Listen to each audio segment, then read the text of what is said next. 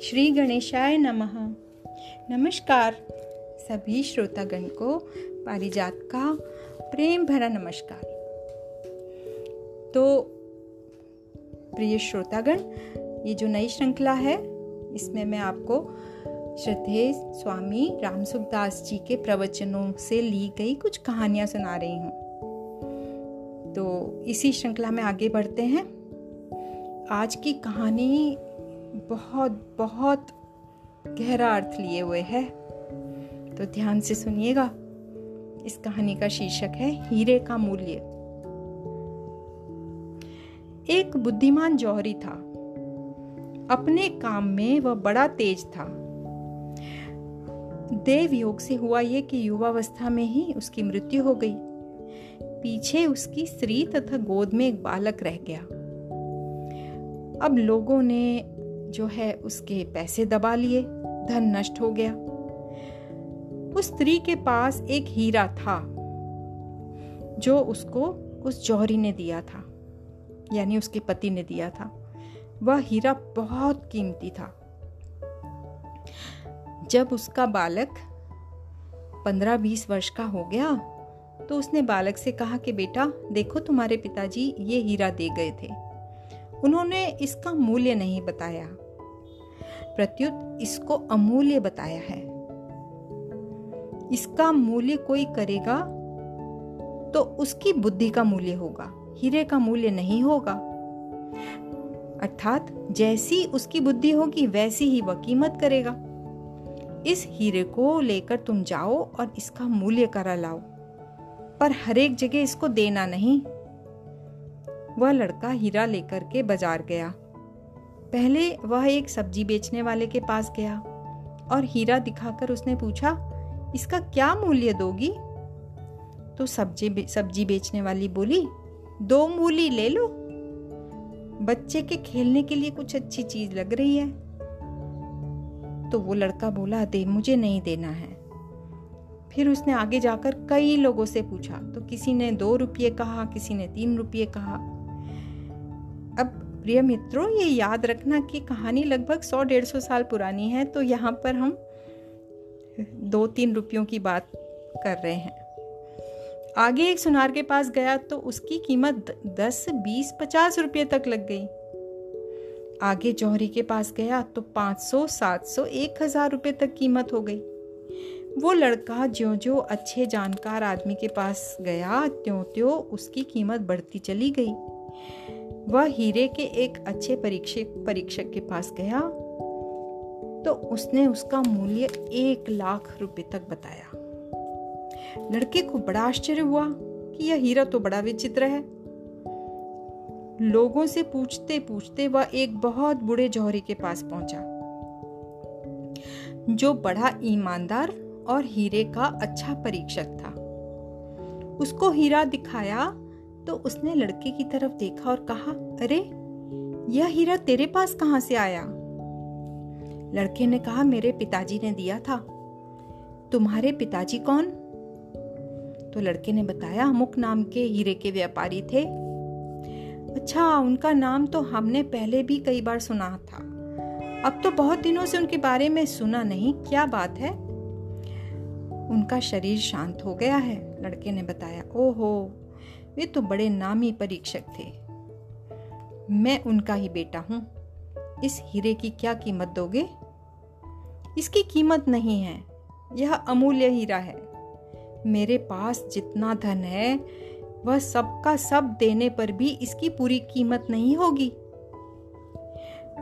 पर हम क्या करें, हमारे को तो रोटी की भी तंगी हो रही है। उस लड़के ने कहा, भाई ये तो अब तुम जानो, मैं हीरे की कीमत कैसे कह दूं? इसकी कीमत कहने से तो इसका तिरस्कार होगा, अपमान होगा। हाँ, एक बात है, तू जितना चाहता है वो ले ले, हम तुम्हारे को वो सब चीज दे देंगे। तू जितना लेगा उतना तू ले सकता है। अच्छा, वो कैसे? बूढ़े जौहरी ने कहा, हमारे पास 3 दुकानें हैं। पहली दुकान में हम तुमको 15 मिनट देंगे। 15 मिनट के भीतर तुम दुकान में जितनी वस्तुएं बाहर निकाल लोगे वे सब तुम्हारी हो जाएंगी। वस्तु लेने वाले और रखने वाले सब तैयार रहेंगे, तुम केवल भीतर से वस्तु बाहर फेंक देना। 15 मिनट पूरे होने पर फिर तुम उसमें रह नहीं सकोगे। लड़के ने कहा, अच्छी बात है। लड़के को दुकान दिखाई गई। वो दुकान के भीतर गया तो देखा दुकान बड़ी सजी हुई है। उसमें लाखों रुपये के एक एक हीरे रखे हुए थे। कई बक्से पड़े हुए हैं जो चमक रहे हैं। हीरा तो दूर रहा, उसने उम्र में ऐसा बक्सा भी नहीं देखा था। वह देखकर बहुत चकरा गया। उसके साथ एक आदमी था जो घड़ी में समय देख रहा था। उसने कहा कि देखो 5 मिनट हो गए हैं। लड़का बोला, ठहर ठहर, हल्ला मत कर। 15 मिनट होने पर तो यहाँ रहने देंगे नहीं, इसलिए अच्छी तरह से देख तो लूं। देखते देखते 15 मिनट हो गए और वो आदमी बोला कि बस समय पूरा हो गया है, अब बाहर निकलो। अब इसमें से कोई वस्तु छू भी नहीं सकते, एक दाना भी नहीं ले जा सकते। लड़का बाहर निकल गया। बूढ़े चौधरी ने दूसरी दुकान दिखाई और कहा कि इसमें तुम्हें 25 मिनट ठहरने दिया जाएगा। इस बीच तुम जो भी माल बाहर फेंक दोगे वह सब तुम्हारा हो जाएगा। लड़का उस दुकान के भीतर गया। उसमें पहली दुकान से भी बहुत विलक्षण सजावट थी। उसको देखकर वह चकरा गया। ये तो कोई अजायब घर लगता है, कितनी विलक्षण चीजें हैं। लड़के ने पूछा कि क्या दुकान आगे और लंबी है? वो आदमी बोला, हाँ, आगे दुकान बहुत लंबी है, ज़्यादा सुंदर है। लड़का ज्यों-ज्यों बढ़ता गया त्यों-त्यों अधिक सुंदरता दिखती गई। साथ में जो आदमी था वह समय बताता रहा कि अब 5 मिनट हो गए हैं, अब 10 मिनट हो गए हैं। पर लड़के ने सोचा कि अभी तो देख लें, फिर पीछे तो रहने नहीं देंगे। इस प्रकार देखते देखते 25 मिनट हो गए तो आदमी ने कहा कि अब निकलो बाहर, अब कोई वस्तु छू भी नहीं सकते। तो इस बार भी लड़का चूक गया, कुछ न ले पाया। अब लड़के को तीसरी और आखिरी दुकान दिखाई गई और कहा कि इसमें तुमको 60 मिनट यानी 1 घंटे का समय मिलेगा। पहली दुकान में वस्तुएं तो ज़्यादा कीमती थीं पर सजावट कम थी। दूसरी दुकान में सजावट तो बहुत ज़्यादा थी पर वस्तुएं कम कीमती थी। तीसरी दुकान तो कोसों तक फैली हुई है। उसमें खाने पीने, पहनने ओढ़ने की बहुत सी वस्तुएं थीं। कार, स्कूटर, साइकिल, तरह तरह की सवारियां, तरह तरह का नाच गाना हो रहा था। शब्द, स्पर्श, रूप, रस और गंध, इन 5 विषयों की तरह तरह की चीज़ें वहाँ मौजूद थीं। वह लड़का उन चीज़ों में मस्त हो गया। वह कभी मोटर पर चढ़ता, कभी बग्घी पर चढ़ता, कभी झूला झूलता, कभी नाटक देखता, कभी सिनेमा देखता। उसने वहाँ ऐसी चीज़ें देखी जो पहले कभी नहीं देखी थी, ना कभी सुनी थी। साथ वाले आदमी ने कहा, देखो पहली दुकान गई, दूसरी दुकान भी गई, अब तीसरी दुकान भी जा रही है। अब समय बहुत थोड़ा बचा है, अब जल्दी पीछे लौटो। उस दुकान से निकलते निकलते समय पूरा हो गया। दुकान से निकलते समय वहाँ जो एक टाट का थैला पड़ा था ना, वही उसने खींच लिया। दुकान से बाहर आकर देखा तो थैले में खोटे सिक्के, लोहे के कुछ बाट, पत्थर आदि पड़े थे, बिल्कुल बिना काम के। बूढ़े मालिक ने अपने आदमियों से कह रखा था कि वह जितनी वस्तुएं ले उसकी खबर मेरे को करते रहना। अंत में आदमियों ने खबर कर दी कि उसने तो कुछ लिया ही नहीं। मालिक ने कहा, उसको निकालो यहाँ से, उसका मुंह तक मेरे सामने मत लाना, मुझे मत दिखाना, किसी काम का आदमी नहीं है। लड़का बेचारा खाली हाथ वहां से चला गया। जो भाई बहन ये कहानी पढ़ रहे हैं उनके मन में आती होगी कि हमारे को यदि वो दुकान मिल जाती तो हम तो आंखें मीच कर बढ़िया बढ़िया माल बाहर फेंक देते।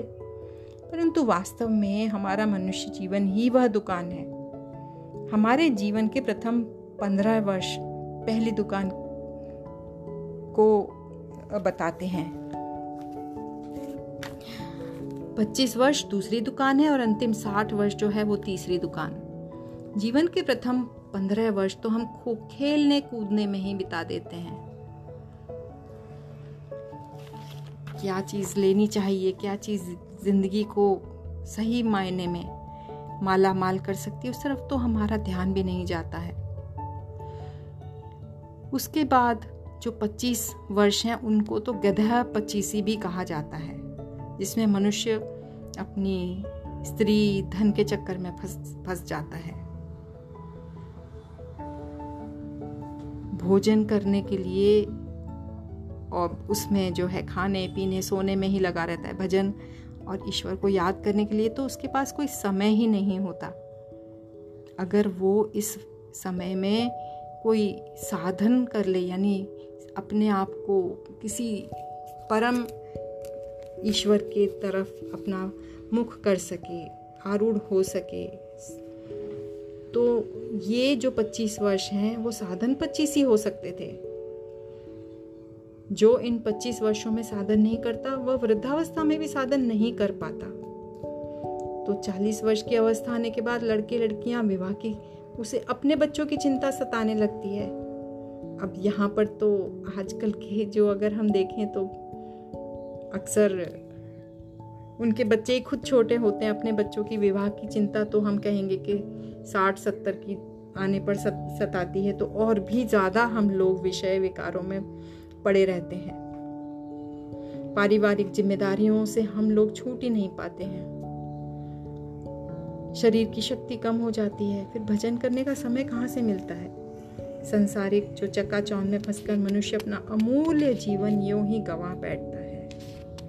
यही कहानी अक्सर हम सबके साथ दोहराई जाती है, फिर दोहराई जाती है कि मनुष्य जीवन मिला था कि इसमें हम परमात्मा तत्व को प्राप्त कर सकते थे, कितने ऊंचे उठ सकते थे। जीवन मरण का जो लगातार का चलने वाला चक्र है उससे छूट सकते थे, पर सब कुछ रह जाता है जो हम उस तरफ देखते ही नहीं।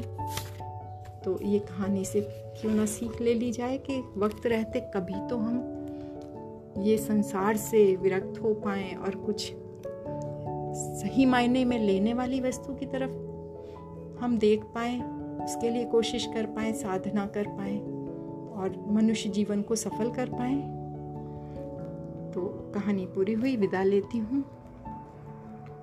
उम्मीद है आपको पसंद आई होगी और कहीं ना कहीं आपको शायद चेतावनी के रूप में भी ये कहानी याद रहे।